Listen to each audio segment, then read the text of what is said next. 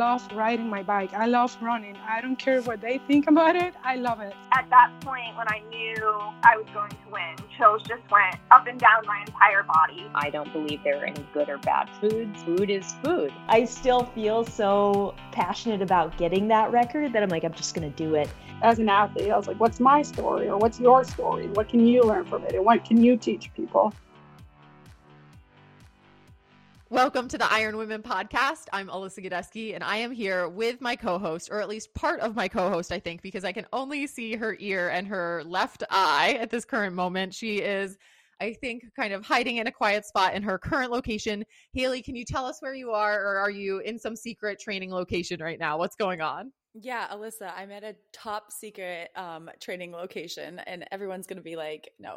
Um, I am actually, I think I said last week, I'm at Team SFQ camp in San Diego and I am hiding out in Hillary Biscay's house so I could record this. I admit I did not, I forgot to pack my microphone and all my recording equipment. And I'm actually on Hillary's husband, Maik Twelsiek computer, trying to find a place where we have Wi Fi strong enough where um, children and animals aren't going to be disrupted or disrupt me. So we're doing our best. But the camp so far has been amazing. Like the camp actually has been amazing.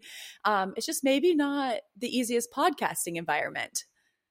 well, that's a good way to look at it. And I think I know I saw some pictures and you got there after the race in Oceanside. So did you did you catch any of the race in Oceanside? Were you training and then traveling? How did you spectate that at all virtually? I missed the race. I missed the race because I was actually traveling during that time. So I, uh, I, yeah, I missed the race, but I, I caught some of the like, I heard the coverage was really good, is what I heard. And then I got here late in the day on Saturday. And so I didn't hear, but I talked to a lot of people who raced, a lot of the, um, the women who are actually at the camp, the Team SFQ camp. Alex Watt, who's a fellow professional, she raced and then did the camp.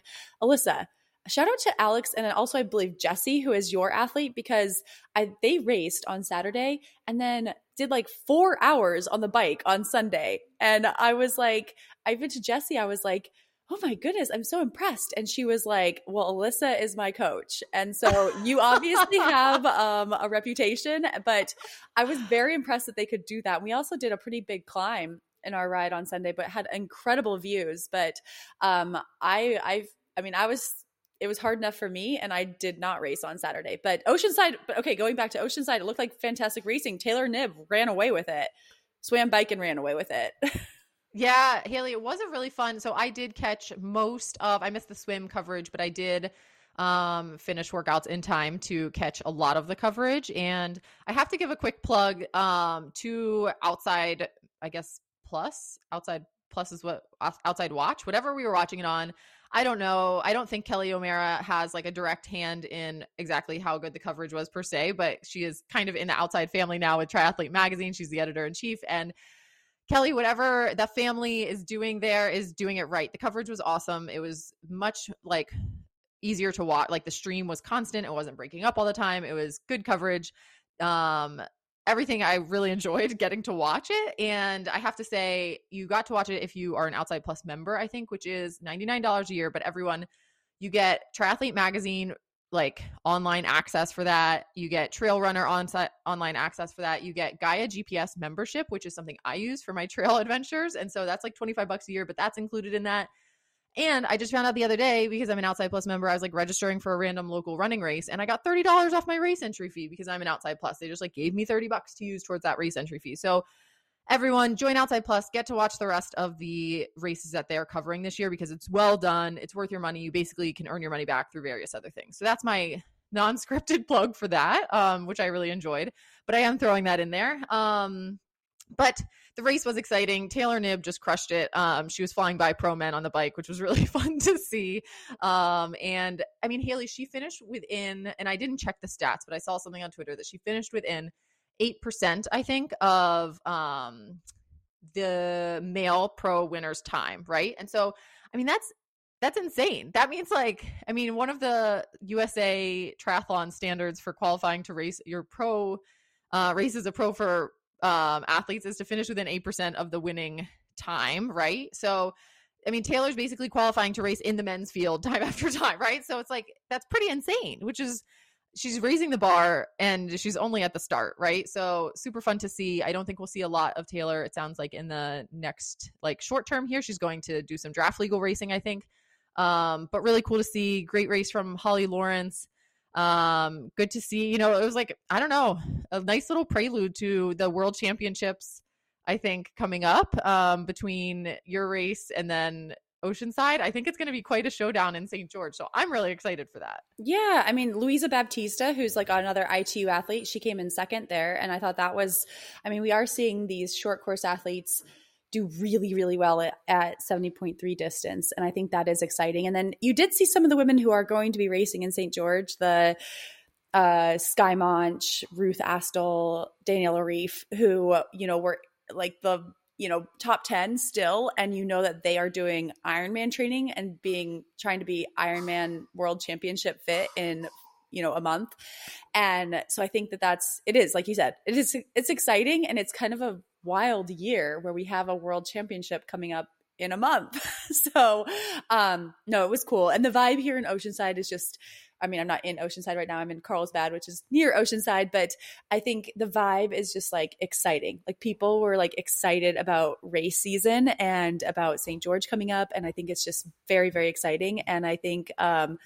it's been fun for me to be here. I think before I came, Alyssa, you actually you said something about uh what was it like filling up my happiness cup or something like that? Like that's how you described it for um, by coming to one of these camps. And actually that is how it has felt. Like that ride the rides yesterday were so much fun. We also did a swim at an outdoor pool which is like my favorite this gorgeous outdoor pool. And excuse me there is just something about being around you know a bunch of women who are into triathlon or into the, kind of the same things that we are and that has been like refreshing and i do feel like i'm going to come out of this camp with some fitness from training and obviously like the rides the runs the swims but um also that camaraderie that i think i've definitely missed over the last couple years yeah. Oh, I love it. I'm having major FOMO just seeing the pictures and seeing the activities you guys are doing. I think you and I both share that we we do a lot of our training on our own. So camps like that I know are quite special. Um, and I'm I'm super excited you get to be out there and experiencing that. Um, I you know am back home. Haley, I had a very productive morning today. I did my InsideTracker blood draw this morning 7:15 a.m. the gentleman was pumped to just have me knocking on the door ready to go like I'm ready to be to eat my breakfast so you got to take my blood out first soon sir and so did that then I you know there was a Dunkin Donuts right next door so I got myself a little breakfast treat and then uh, the grocery store is right next to that. So I had like the most productive morning ever between InsideTracker, grocery shopping, all done before 9 a.m. It was it was amazing. Um, so while I'm not at Smash Camp right now, and I am sad about that, at least I'm I'm not like wallowing away on the couch. So we'll just say that. Um, and then in the you know I should have InsideTracker results coming up pretty quickly. They usually turn around in a few days. So Haley, next week I didn't do InnerAge draw this time. I'm just doing kind of like the quarterly biomarker like check to mostly check iron and vitamin D and, and make sure everything looks good as I'm um, coming off of Barkley and going into some other training. But uh, just a reminder for everyone that InsideTracker is a partner with Live Feisty and Iron Women podcast. And if you go to insidetracker.com forward slash feisty, you can get 20% off of your InsideTracker um, items that you you are doing. So definitely recommend that. Guess what? I have a surprise. Oh my gosh. Please tell me. We still have That's It with us for at least a couple more weeks. So, April 14th, everyone, is the last day for That's It. Um, at this moment, we'll see. And Haley, did you have you had any That's It products with you? Did you travel with That's It? Oh, you know I did. That was totally what I put in my carry on to have on the plane. And also, on both my rides yesterday. Um, you know, just throwing those, especially the mini bars. I find those are like really easy to eat on the bike, like because you can eat them in like two bites. Um, I definitely had some of the mini bars on on the um, ride yesterday, and they are fantastic for travel and for riding, and I'm sure for running too. I haven't done that yet, so but I I you can be sure I packed them. I think it's just uh, my favorite thing is that I just learned this the other day. I thought, you know, their fruit bars must have like a little bit of fruit in them, right? Like just but they actually have like their apple and mango bar. Haley has a whole apple and a whole mango in one bar. So imagine I'm just like picturing you throwing in the that's it bar into your carry on instead of an apple and a mango. Like that's much more efficient and you're probably the much better seatmate to your plane mates than trying to eat a mango on a plane. Can you even I can't even eat a mango in like real life without being really messy and gross. So very messy. um, yeah. But everyone, so you can continue to order That's It. 20% off now off of all your orders. Head to thatsitfruit.com forward slash iron women and use code iron women for 20% off. Yes, and thank you to our listeners who have ordered that. I mean, obviously this this is a re- evolving partnership and it's all thanks to you that we keep get to keep going. And Haley, we are just keeping this catch up with us pretty quick today because we have a nice long chat to share with everyone. We're going to let you get back to the camp festivities. And we are talking to Samantha Kingsford today. And Samantha Kingsford is uh, from New Zealand. So, you know, she's one of my, I really love interviewing the Kiwis because I think they have some of the best stories. And Samantha was no different. She's one of the fastest elites in all of Xterra. She won three majors on the world tour in 2019 Xterra Brazil, Victoria, and Mexico. And she captured the Xterra Pan Am Tour title. Then in 2021, she swept the US Xterra series, but missed Maui, which we talk about her reason for missing Maui in the interview. But she came back from that, did get to the States, and finished fourth recently in Clash Miami after participating in the couples triathlon. So she has now had a foray on the road triathlon scene, we'll call it. And we were really excited to talk to her about what she thought about that, if she's going to continue racing on the roads, and what is next for Samantha. So you'll hear from her next. Hi, Samantha. Welcome to the Iron Women podcast. Hi, thanks for having me on. So I believe you're back in New Zealand after some time in the United States. And things here had been kind of loosening up on the COVID front. And I think down under, you might finally be seeing the same, right? So I recently had a friend travel to New Zealand. I just got email from Air New Zealand inviting me back, right? Which like had me very excited. Um, so tell us what is life currently like in New Zealand for you? Yeah, I just got back from the US um, and back in New Zealand. Um, I guess in New Zealand we're in a bit of a bit of an awkward kind of position at the moment. Um, we're a little bit behind on the whole COVID thing. Um, I think it's only really just starting to hit us at the moment. Um, I think we've just sort of peaked in cases. Um, so yeah, over our summer, it's kind of been racing hasn't really been happening because I guess all the COVID restrictions and everything that we've had. Um, so it was actually kind of nice to have some races in America and actually have something to aim for because everything here was getting cancelled on us, um, which was a little bit depressing. Did you have to quarantine when you went back, or were you able to go right home? no, um, thankfully we didn't. Last year we had to, yeah, we had to quarantine in a two weeks in a hotel, um, which was horrific. We didn't even have a window to open. Wait, so it's we. How many people are in this Um, room? yeah, yeah. It was um, it was it was me and my partner Sam. Yeah, That's the we truest test of a relationship. yeah. The room was um, yeah. Like, this was last year, not this year. Obviously, thank God.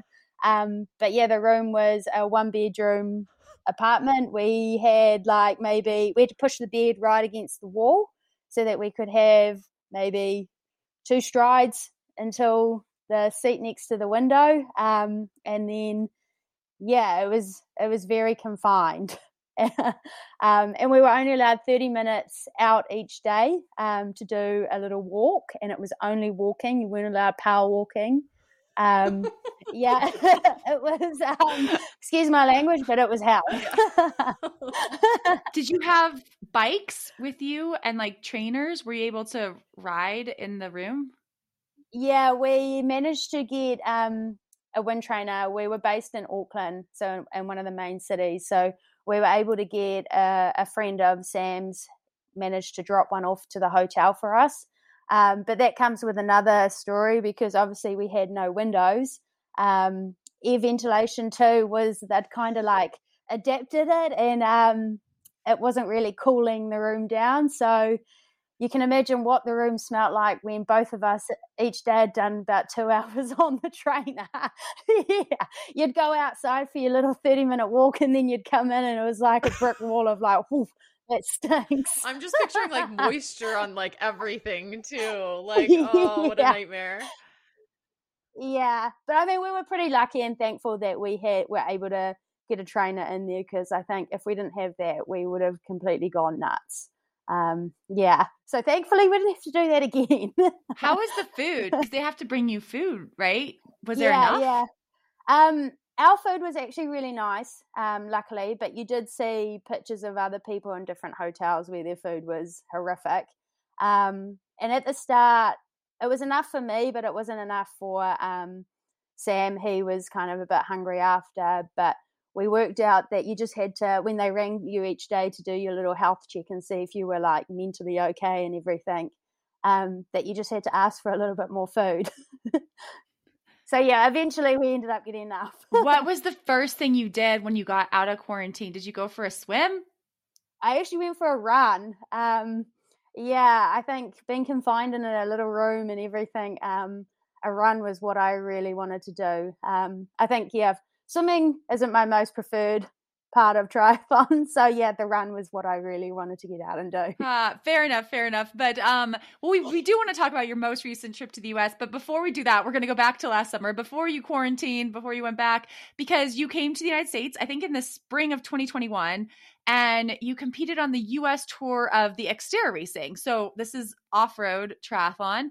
And you did three races Xterra, Oak Mountain in May, Beaver Creek in July, and then the US Championships in Ogden, Utah in September. So that's a long time to you know commit to leaving your home country come to the united states for three big races what made you make that decision especially knowing you had this quarantine when you went back Yeah, I mean, it was a pretty big risk for us to come over last year to America. And I mean, really, we didn't know if we were going to come over for just one race or were we going to come over for the three Xterras like we'd sort of planned to.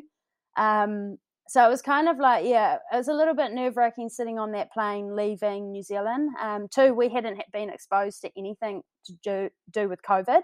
Um, and obviously, you read the media and everything of what America was like as well. So that kind of was a little bit nerve wracking. Um, but I guess because we we had no racing, um, we couldn't go travel anywhere and get any exposure or any, I guess, go and race other people. Um, that's what pushed us to just be like, stuff it, let's just go. What what could go wrong, kind of thing. Um, we have a good base in Boulder. Um, I guess it's kind of like our second home. So I guess knowing that that was there and we had the support of kind of like I guess you could say our second family in America, um, that sort of pushed us to head there and race. Um, but yeah, I mean, I think the last thing I sort of said to my mum at the airport when she dropped me off was kind of like, "This is either going to make us or break us." Um, you know, we're going to go over there and we may only have one race and financially we're going to come home broke. Um, or it could be go completely to plan. We could win all three races um, and have an amazing summer, I guess, of training and racing. Um, and thankfully that that fell into place. And yeah, we we yeah won every race that we did in America, which was awesome. And Sam, the U.S. Championship race in Utah that actually ended up being a run bike run due to algae blooms, I think, in the lake. So you you mentioned that swimming, you know, isn't like your your favorite part of the triathlon, maybe, right? So was that actually helpful to your overall race strategy? Like, was you know, kind of how did you pivot when you found that out? Yeah, we found we got kind of word on about maybe two or three weeks ahead of the race that Oh, okay. um that it was going to be well it was looking like it was going to be a duathlon because of the algae um and actually the lake lake level was like i think it was like 20% full so it was like so low so i don't even think it would have been, a, water run anyway water run, yeah. yeah. Um, so I mean, we kind of were a little bit frustrated because I mean, we do do triathlon, and you're kind of like we do want that swim, um, even though swimming's not my preferred and favorite part or discipline to triathlon. Um, I think it's sort of do, it within Xterra it is one of my stronger um, disciplines. So I was kind of a little bit disappointed that there was no no swim because that's where I generally get about maybe a minute to two minutes ahead on some of the other girls. Um, but I mean, you've got to go with the flow. Um, there's no point in getting all antsy and getting um, worked up about it because that's racing. You've got to go with the thro- uh, the punches, I guess. Um, and yeah, it actually did work into my favor. Um, I ended up getting a bit of a gap on some of the other girls in the first run, um, and then continued getting that lead. I guess on the bike and the run. Was this the um the race where there was a young high school girl that competed quite strong in the in the field? Was this that the Yeah, she- championship race? Yeah, she. I think it, she's a mountain biker. Is that who you're talking I about? so. Yeah, yeah. she she was in the age group race. Um, uh, yeah, and I, I mean, we started ahead of them. I didn't know anything about this girl or anything like that. Um, and I think she actually had the second fastest time overall of all the women. Um, so yeah, luckily she didn't beat me. um, but yeah, I mean, I would hate to. That's that's definitely smart. Yeah. yeah, yeah, yeah. but yeah, I mean, shoot, if she can learn to swim, she could be in a few, well, yeah, in maybe five years, she could be the up and coming um, elite female, I guess, in Xterra. It's a different race. It's a different race. Maybe from to help the help the Kiwis from coming over and sweeping the US US circuit, right? We got to get her going. yeah. yeah, yeah, exactly. yeah, maybe I need to improve my mountain biking a bit more. Sam, we what is your background? We we tried to do some research, we couldn't find much. And so how how did you grow up? I know we we've talked to other Kiwis and seems like a very outdoorsy active uh culture. So how, did you grow up as an athlete and you know how did you get into Xterra triathlon racing? yeah, I guess um, most Kiwis, we all grow up during like our school years and high school years of you kind of just do all sports. Um, I guess I grew up doing my first ever sport was actually rugby. Um, and I guess, yeah, I mean, I had any opportunity to get a day of school, I would sign up to whatever sports team or tournament team um, was going to get a day of school and sort of did everything. Um, I guess my main sports in high school that I did was um, hockey and soccer, um, and also did a bit of girls rugby as well. Um, but yeah, I just did every sport that I could. Um, I didn't really pick up triathlon, I guess, until when was it? Maybe kind of halfway through my university years. Um, obviously, I learned to swim at an early age. I think most Kiwis get into put into swim school, and um, I did a little bit of squad, but I mean, I got sick of looking at the black line, um, so I gave up that sport pretty early on. Um, but yeah, I didn't pick up triathlon until halfway through university. I think it was, I think it was 2020 when, or 2021 when ITU Worlds were here in New Zealand. Um, and my twin sister, she actually was racing at the time for High Performance New Zealand. Um, and she was traveling overseas, obviously. And she's like, why don't you, you should just give IT, the ITU age group race a go. Um, so I guess that's when I started training for triathlon.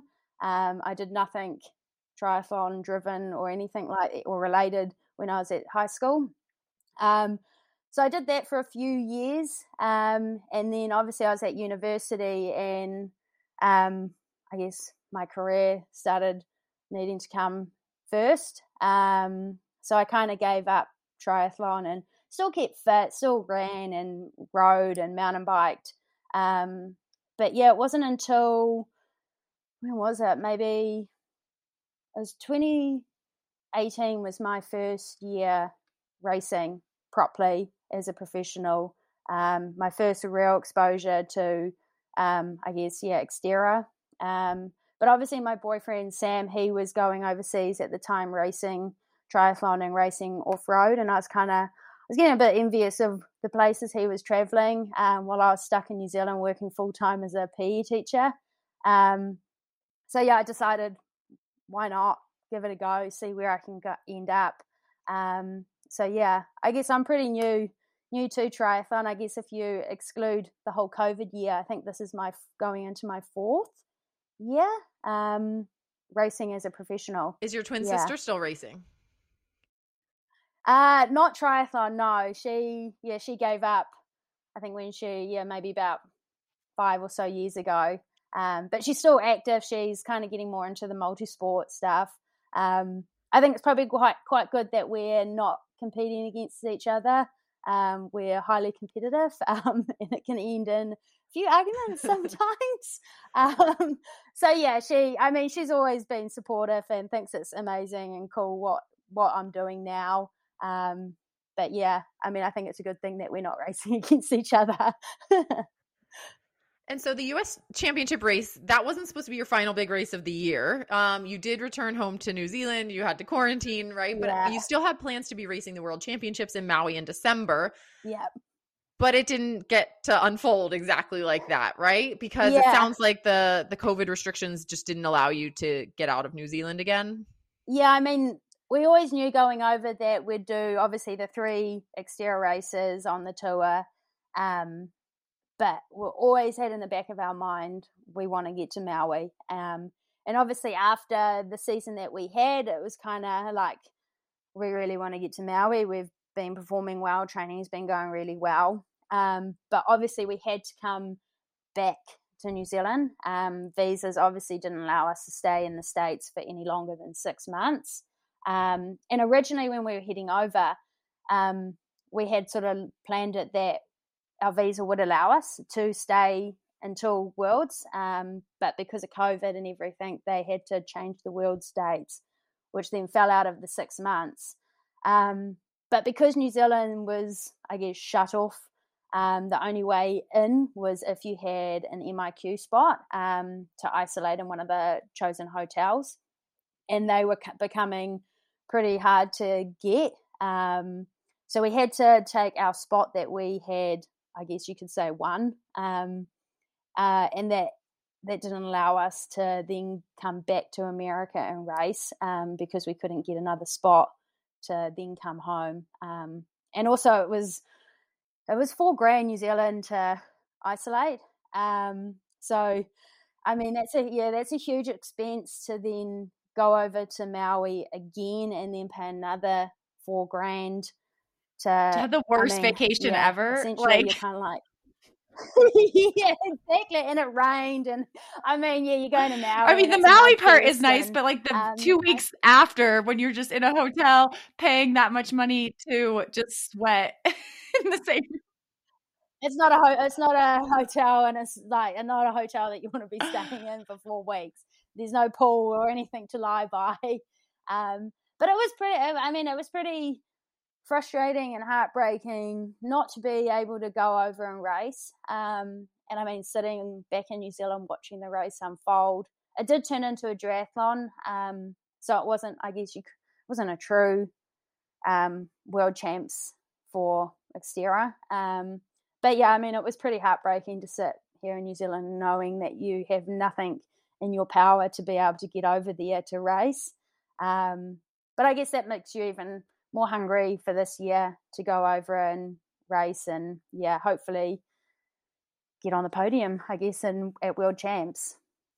Yeah. And so obviously, Xterra, off road, mountain biking, trail running, that's your primary focus in triathlon. But you just raced in two road triathlons, Yeah. the couples cha- non drafting road triathlons, couples championship, and then Clash Miami. So when did you decide to, you know, make that transition to throw in some road races?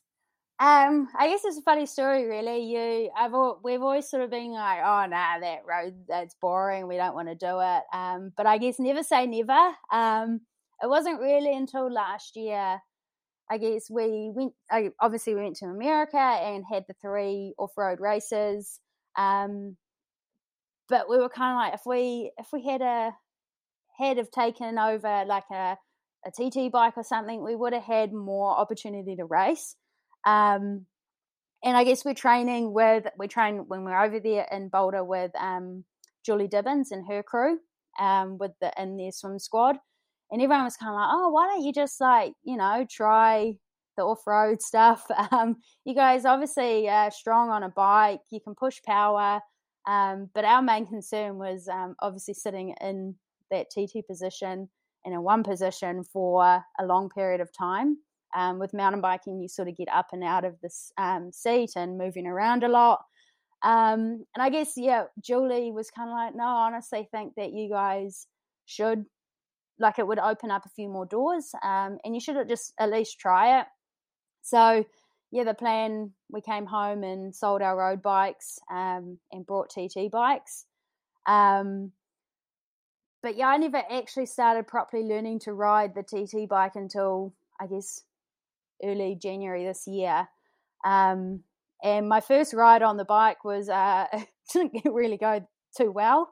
Um, my my TT bars hadn't been put on like straight, and I got on into the bars and started veering to one side. Um, and yeah, I was just like, shoot, this is actually really hard. Um, holding that position and everything. Yeah, it wasn't it wasn't like the mountain bike where you're like, this is fun, go hit some trails. Um, but yeah, I mean, I got used to it. Um, and yeah, I think it's just time on on that bike that is really important. And I mean, we still both of me and my partner Sam still haven't spent enough time, I don't think, on the bu- on the that bike to fully be comfortable on it. Um, but yeah, we got offered we got open an open invitation to go to the couples race, um, and I guess it's an invitation that doesn't come around often. Um, so we would have been mad to say no to that race. Um, and then we were kind of like, oh well, Clash Miami's a week later. We might as well make the trip worth it and have a couple of races um, over in America before we then return home to New Zealand. Um, so I guess the couples race was actually my first ever race on the TT bike. Um, and then, yeah, Clash, I guess you could say, was my first ever longer non drafting race. Um, so I was pretty nervous going into Clash. Um, I didn't really know what to expect. Um, the time trial bike gets easier when you're you screw the bars on tightly. yeah, yeah. Once I worked out that I need to make them straight, yeah. then I was away. did you did you guys have trouble sourcing bikes? Um, because like I mean, I know a lot of people are having issues, and to get you know you'd have to find two, right? One for each of you. Was yeah. that an issue for you? Yeah, I mean, we don't have a bike sponsor, so it was kind of we just had to find a bike that was our size and what was available in New Zealand.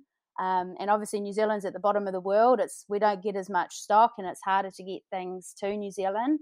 Um, but I was fortunate enough. My twin sister, she actually now works in Specialized for New Zealand. Um, so pre us coming home last year, we sent her a message and said, "Can you source us a bike?" Knowing that we had a huge shortage in New Zealand. Um, so yeah, thankfully she was able to find us one. Um, I think they came from Australia. But yeah, I think if we'd left it any later, we probably wouldn't have been able to find a bike in New Zealand. Um, so yeah, that would have been see you later to the whole non-drafting racing. I think. yeah, and we we did talk to Rachel Olson before the couples um, triathlon, who gave us some background on it going into the event. Uh, you know, I watched a little bit of the coverage and it seems like, you know, it was a fun event. There was like a charity component, which is never a bad thing, right? And it was like yeah. a fun day of, of racing hard. What was the vibe down there? What was your reaction to the whole thing? Uh yeah, it was like I mean, it's a different format. You don't this I mean, that was the first kind of race that you actually get to race with your partner. Um, I guess ITU has the the team aspect to triathlon, um, but that's about it. Um, so that kind of aspect of the racing as a team, and I guess racing with your significant other, that was all new and quite cool. I think um, originally it was meant to be, so I would go do like the real short sprint triathlon, then I'd tag my partner, he would go do it, then he would tag me again. Um, so you're essentially doing two mini triathlons um, each but because I think it was because of something to do with the local council or whatever, the road closure, um, he the organizer wasn't able to allow that format to go ahead. Um, so it turned into uh, just I guess one mini sprint try each. Um, but yeah, it was real competitive. I guess like a lot of us. I mean, there was a mixed variety of um, triathlon. I guess there was the ITU, there was the um, the Ironman distances. There was the um, 70.3, and then I guess me and Sam, the um, the only off road Xterra athletes. Um, so I think it was he had quite a good variety of um, like triathletes and triathlete couples. Um, and yeah, I, mean, I think there was a few surprises on like who who got into got the top three and who like where each couple sort of came. Um, and it was quite cool. He like pre the race, it was like you guys get to decide who goes first. So some couples sent their females first, some sent their males.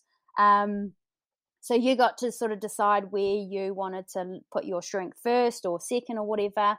Um, and it, that actually had a huge um, impact on the results in the end of where who you put first. Um, I think a couple of the couples who put their females first actually said at the at the end we were like, yeah, I think we made a big mistake. Um, we should have sent our male first. Um, so yeah, I think it's. I mean, it's cool that we're getting these different formats of triathlon. Um, it's changing it up, making things a bit more interesting. Um, yeah, but it was a cool event. I hope I hope that we there's more um, in the future of this kind of format. Um, yeah, I just think it's quite cool. And I did watch the race, but you'll have to forgive me. I've sort of forgotten. So it sounds like the other Sam, your partner, yeah. he went first, yeah. and then you went second. How did that play out for you? Like chasing, you know, what was? And I, I, where did you finish? I should know this, but I don't. Uh, we actually ended up seventh, um, which we were actually quite surprised. Um, but yeah, Sam, he went first. Um, he, I think he came out in the main bunch in the swim. Um, again, that was kind of one of his, I think it was his third sort of race on the TT bike. Um, and he came off sort of, yeah, in the main group in the, in the bike. And then, I mean, he'll say this too. I think he, he overdid it maybe in the run. And he, I think he tagged me off in fourth, I think. Um, and I was thinking, oh crap, like now I've got to hold this. Um, and yeah, I mean, I think Paula was coming pretty quick on my heels in the swim. I managed to just sort of sit on her a little bit towards the end. Um, and yeah, I think, yeah, I mean, I lost a few positions in the run. Um, but yeah, I think overall we, I think we surprised ourselves and hopefully I think we surprised a few other couples too. I don't think anyone sort of expected us to be sort of that in that position. Um, but yeah, I mean, it was pretty nerve wracking being tagged off fourth and then being like, oh crap, now I'm I'm the one that's like everything's on me. If I if I really balls this up, it's all me. But I mean, that's racing, and yeah, that's kind of the cool aspect to it. So, um, and from that couples championship, you did move on to Clash Miami, and I watched the coverage of that day as well, and it was I mean, it was a sh- a fairly short race. You know, it's like um, it's like shorter than a seventy point three. Um, I don't know the exact exact distances, yeah. but it looked like a Kona style Ironman. I mean, there's a lot going on. Yes, that yeah. women's race was in, wild. I mean, can you tell us about those race conditions and how you managed that heat? Because you did, you finished fourth, but there was a lot. I mean, yeah. there was even like, did you know how many loops you had to do? I mean, there was a lot going on.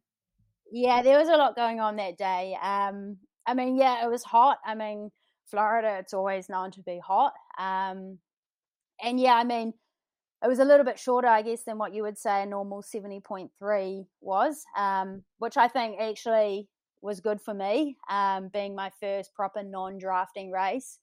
Um, but yeah, I mean, the swim, it was just two laps. So I don't think there was anything overly special about that. Um, I managed to sit on the back of the main group, um, which I was pretty stoked about. Um, yeah, so I came out of that first bunch and then jumped on the bike and was sort of holding on to those girls. Um, but yeah, I mean, it, throughout the day, I mean, we started at, I think it was 10 o'clock.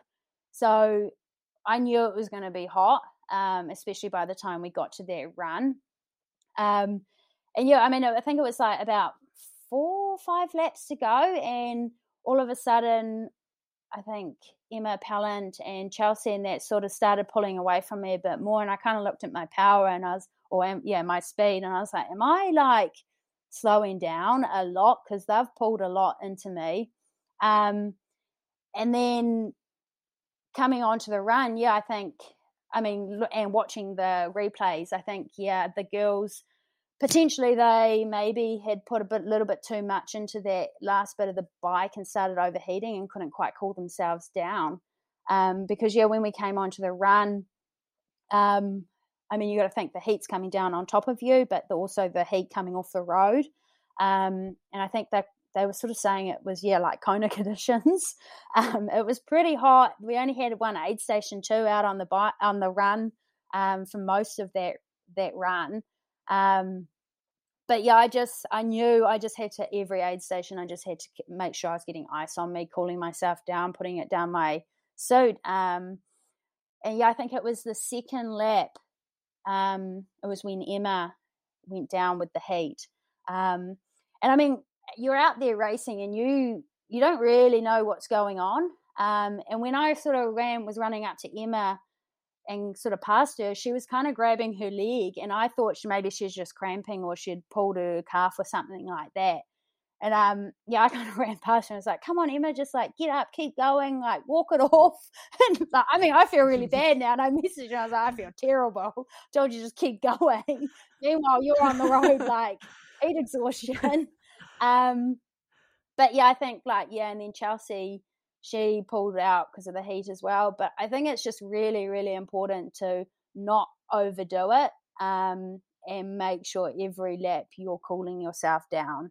Um, I mean, I've done one race in Asia um, with off road, and we have way less um, aid stations out there than what we had on Clash Miami. Um, and I don't know, maybe from racing that race, you know that you need to take on as much as you can um, just to keep your body temperature down because as soon as you get overheated, it's game over, lights are out.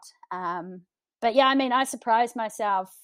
I think in that race, I going into that race, I was not expecting to be in that position. Um, I was, I would have been stoked. I think going in if I was top ten, um, just because it was such an unknown territory for me. Um, and I mean, I've, I've never raced those girls before. I don't know how a non-drafting race plays out. Um, yeah, so I was pretty happy coming away with fourth.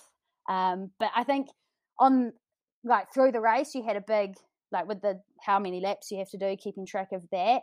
You had a big board that told you how many laps you had to do on the um, bike, um, and also you have your little bike computer. But if you watch the replay on the run, um, I jumped from like I think it's like fourth or third or fourth I was in, and then I jumped to eighth. Um, and they actually thought I had done an extra lap on the bike, um, and I was short of a lap on the run. Um, and thankfully, I had my watch. I was running with my watch, and um, I was able to keep track of 16 k's, or it was just over 16 k's. I don't know what that is in miles. Um, so I was keeping track of that. But as I was coming into the home, sh- like finish chute, one of the spectators was like, "Are you sure you're finished?" Oh no! And I was, and I mean, for me, I was just like, "Yeah." Like pointed my to my watch and was like, "Yep, 16 k's." And he's like, "Okay, sweet. If you if you think you're finished." And he's like, "What's yeah, the K?"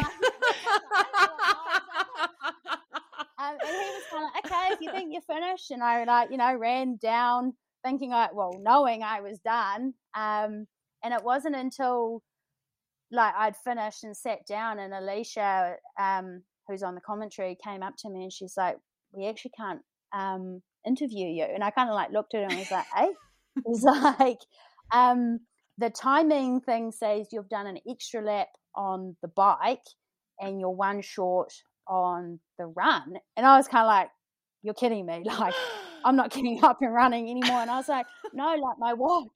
And like showed her, and she's like, no, I believe you. Like I've been on the course the whole time, but it's something's happened with the timing. Um, and yeah, she, so she's like, we need to like prove that you have oh officially finished and you've done the right amount um, before we can like do anything and say that you've officially finished fourth so yeah, I mean, I was kind of like, my heart started racing because I was like, shoot, like, don't tell me I have to go go run another lap. like, I've just sat down and I've like seized up. I'm not going to run another lap.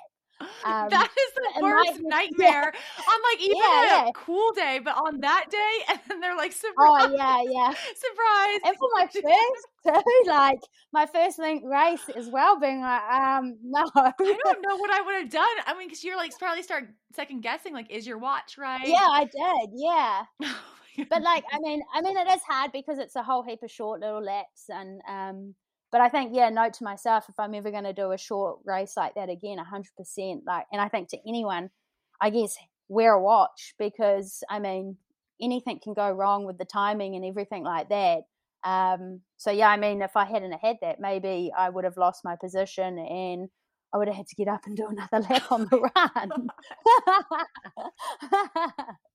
yeah, Sam, when you've been thinking about the race now, like looking back and just, um, I guess you didn't have a two week quarantine to like really ponder it too much, but, but, um, you know, have you thought about like how has Xterra Racing prepared you for like just, you know, timing snafus Yeah. aside, right? Like, I haven't done an Xterra race before, but I mountain bike a little bit and I trail run, right? And it's like you're constantly thinking, you're constantly paying attention to the changing conditions, to how your body's feeling, to like being able to manage, you know, whereas a lot of times in the non-draft racing, you're like head down, you could like Yeah. be thinking, you know, tune out totally, Yeah. right? Do you think that Xterra has helped prepare you for unpredictable course conditions and to kind of stay in the moment a little better? I don't know.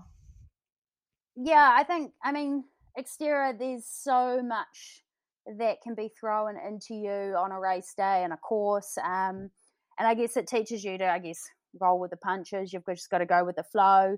Um, and I don't think, like, I don't think the whole training aspect is hugely different between the two. Um, I mean, obviously, one's off road, one's on road, but we haven't really changed a hell of a lot of what we do in training. It's still pretty similar. I mean, leading up to uh, the couples race and Clash Miami, we were spending obviously more time on the road bike um, and doing our sessions on in the TT position.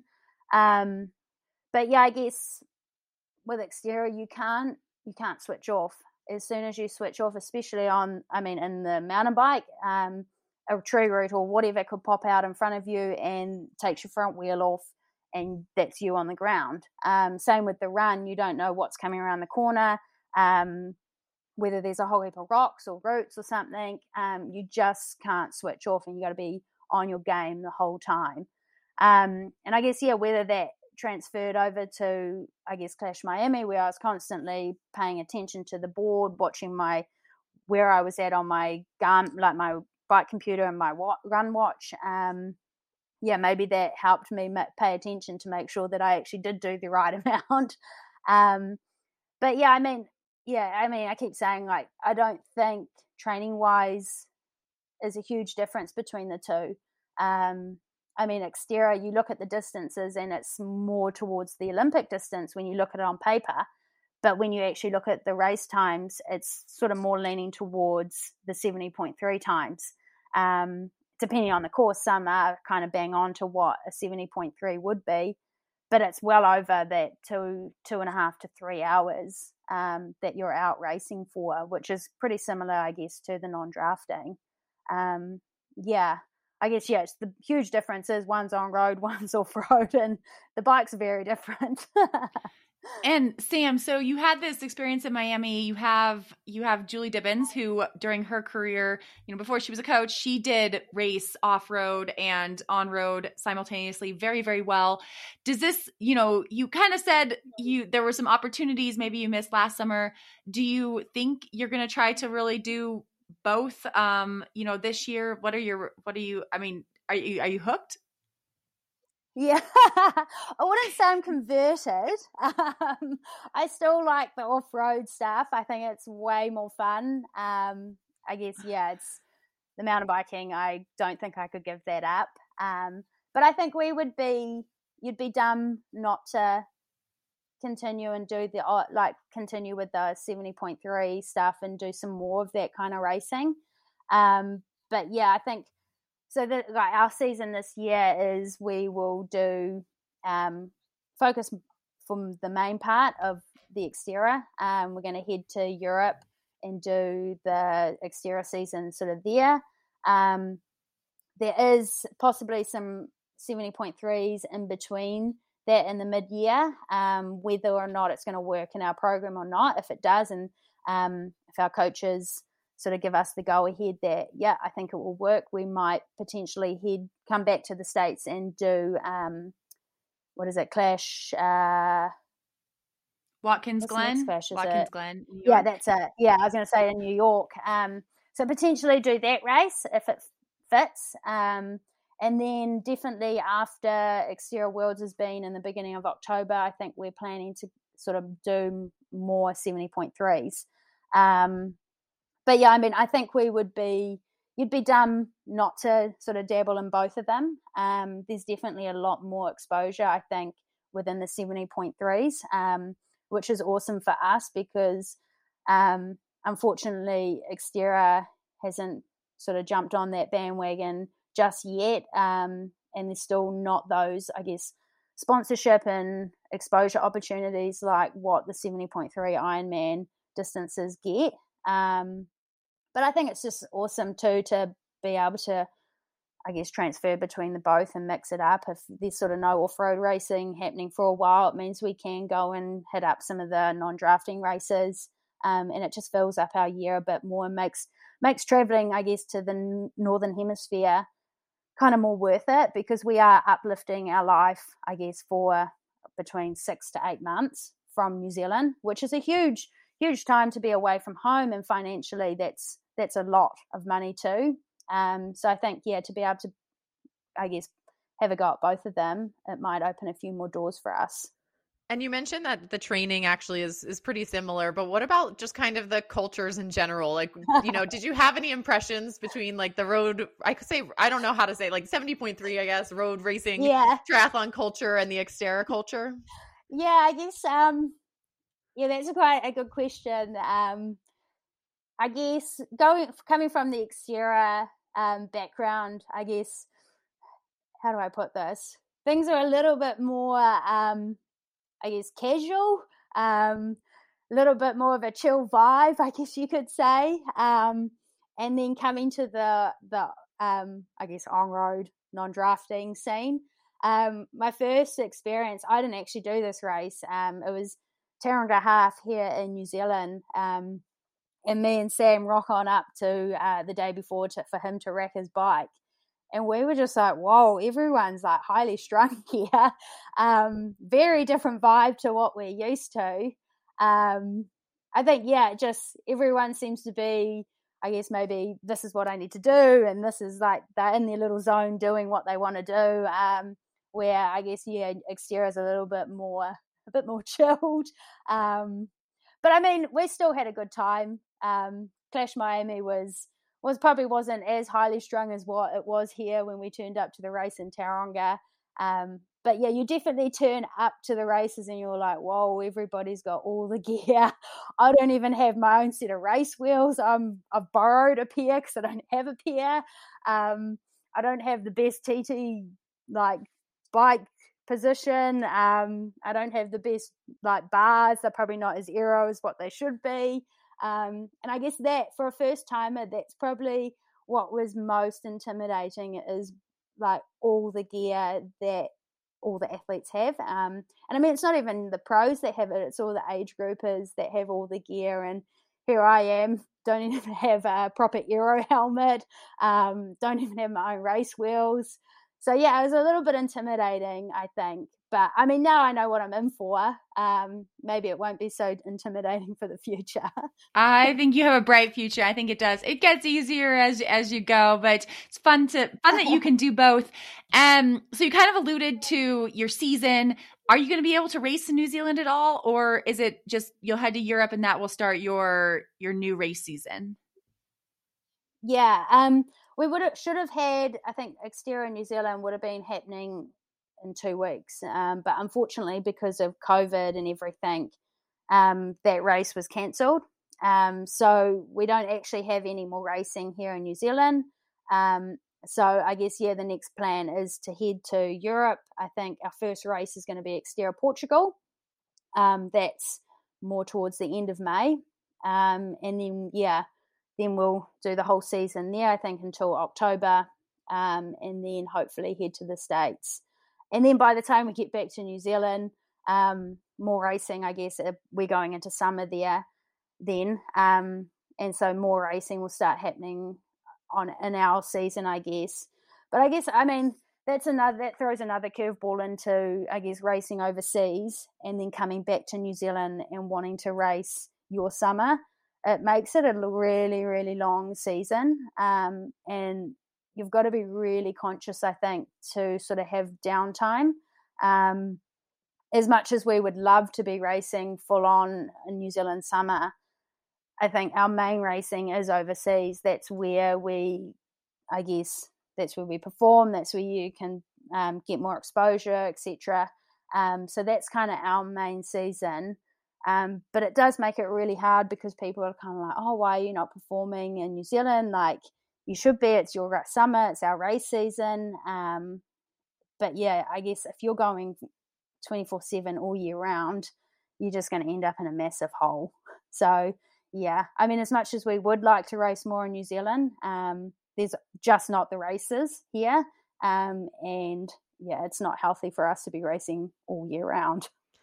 Well, Sam, thanks so much for taking the time to chat with us today. We really enjoyed getting to know some more about you. You know, enjoy the time in New Zealand that you have to relish it being home a little bit before you're back on the road. And we look forward to following your Xterra season in Europe and then when you're back over here for more 70.3.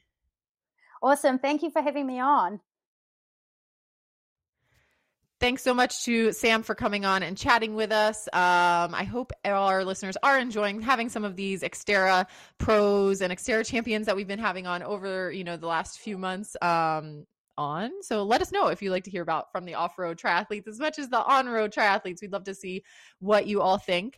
And Haley, what are you up to today? I'm about to head out on a bike ride. It's looks sunny here, but it's actually pretty cold still. So you can see that I'm in, like getting in the process of getting on my winter gear and I'm not super pumped about riding. So tell me what you're doing and get me pumped. And then in my head, I'll be in sunny Carlsbad doing, doing my workout today. So I have a pretty big swim day today. I think I'm actually I'm headed to Hillary's masters group and then after that we're going straight to the beach to do some open water swimming and like practicing um like beach starts and just like swimming in surf. And so I'm actually really excited about that because it's obviously something I can't do in Bozeman. So that's my plan. And I think tomorrow morning I'm doing a trail run. So definitely making the most of it here and um, getting in lots of social time and just like you said, filling up my happiness cup. So, Alyssa, enjoy your ride, stay warm, and thanks for bearing with my uh, technological difficulties today. Oh my gosh. Thanks so much for finding a way to make it happen. That's the Iron Man mentality coming through in the podcasting for sure. It was great to see your ear and your left eye today. And I can't wait to see your whole smiling face next week. Safe travels back home. And I'll talk to you later, Haley. Bye, Alyssa. You have been listening to the Iron Women podcast hosted by Haley Chura and Alyssa Godesky. Iron Women is a production of Feisty Media and is edited and produced by Lindsay Glassford. Head to livefeisty.com to find more podcasts, events, stories, and fresh perspectives. Thanks for listening.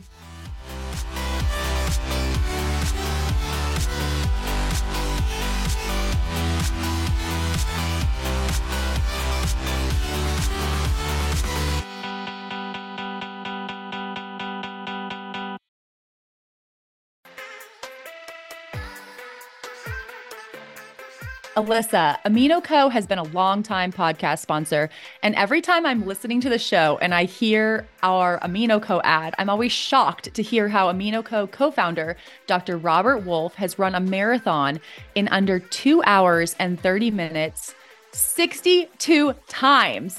I just can't believe that's a real stat. Me either. It is very impressive, and it gives me a lot of confidence Dr. Wolfe knows what he's talking about when it comes to performance and recovery. I actually took AminoCo Heal before and after my recent knee surgery. I've been using Heal a lot after really big workouts as I've started to ramp up my training. And I also use my personal favorite, AminoCo Perform, before and during my hardest sessions. Do you have a favorite flavor? For perform, I definitely go with the strawberry lemonade. It has a really light flavor and a little bit of caffeine that I think helps keep me focused during my really tough intervals. And for heal, I like vanilla. I just feel like vanilla gets me into recovery mode. What about you? The vanilla heal is my favorite too. I find it mixes really well into my post workout shakes that I make. Wait, what do you put in your shakes? Well, oftentimes just whatever I have in the fridge, sometimes vegetables, sometimes collagen, you know, whatever I have. Summer shakes are way more interesting because it's like I make them cold. The winter shakes are a little less fancy. Do you ever add snow to your winter shakes? I mean, I'm going to start doing that now.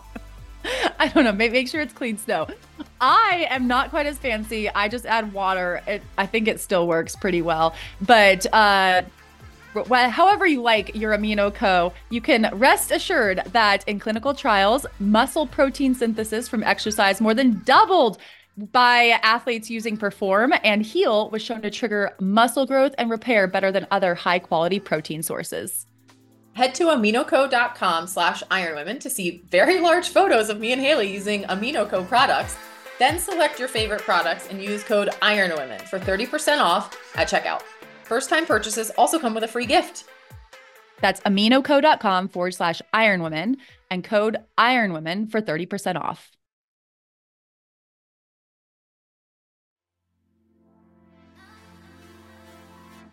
All right, Alyssa, I'm like starting to swim more again, and I feel like you were swimming a lot last year with oh with one water. And how did you keep your hair from get, getting so destroyed? I was swimming so much last year, and I used TriHard, Kelly, and I still swear by it. They have extensively researched this problem and created a superior vegan, dermatologically tested proprietary blend. TriHard has shampoo, conditioner, body wash, and more stuff. Everything you're going to need for your pre and post swim necessities. I've also seen that top pros like Chelsea Sodaro and Lucy Charles Barclay also praise the effectiveness of TriHard. I think it's like it's definitely changed how good I feel just coming out of chlorine. And we have a code right now too for anyone who wants to try, you know, try try hard and stop suffering from dry, itchy skin, having their hair get all, you know, green, which happens to me because mine's like super blonde and get all beat up. You can try any of the TriHard products with the code 20 feisty. That's 20 feisty for 20% off store wide at trihard.co. So that's 20 feisty for 20% off at trihard.co.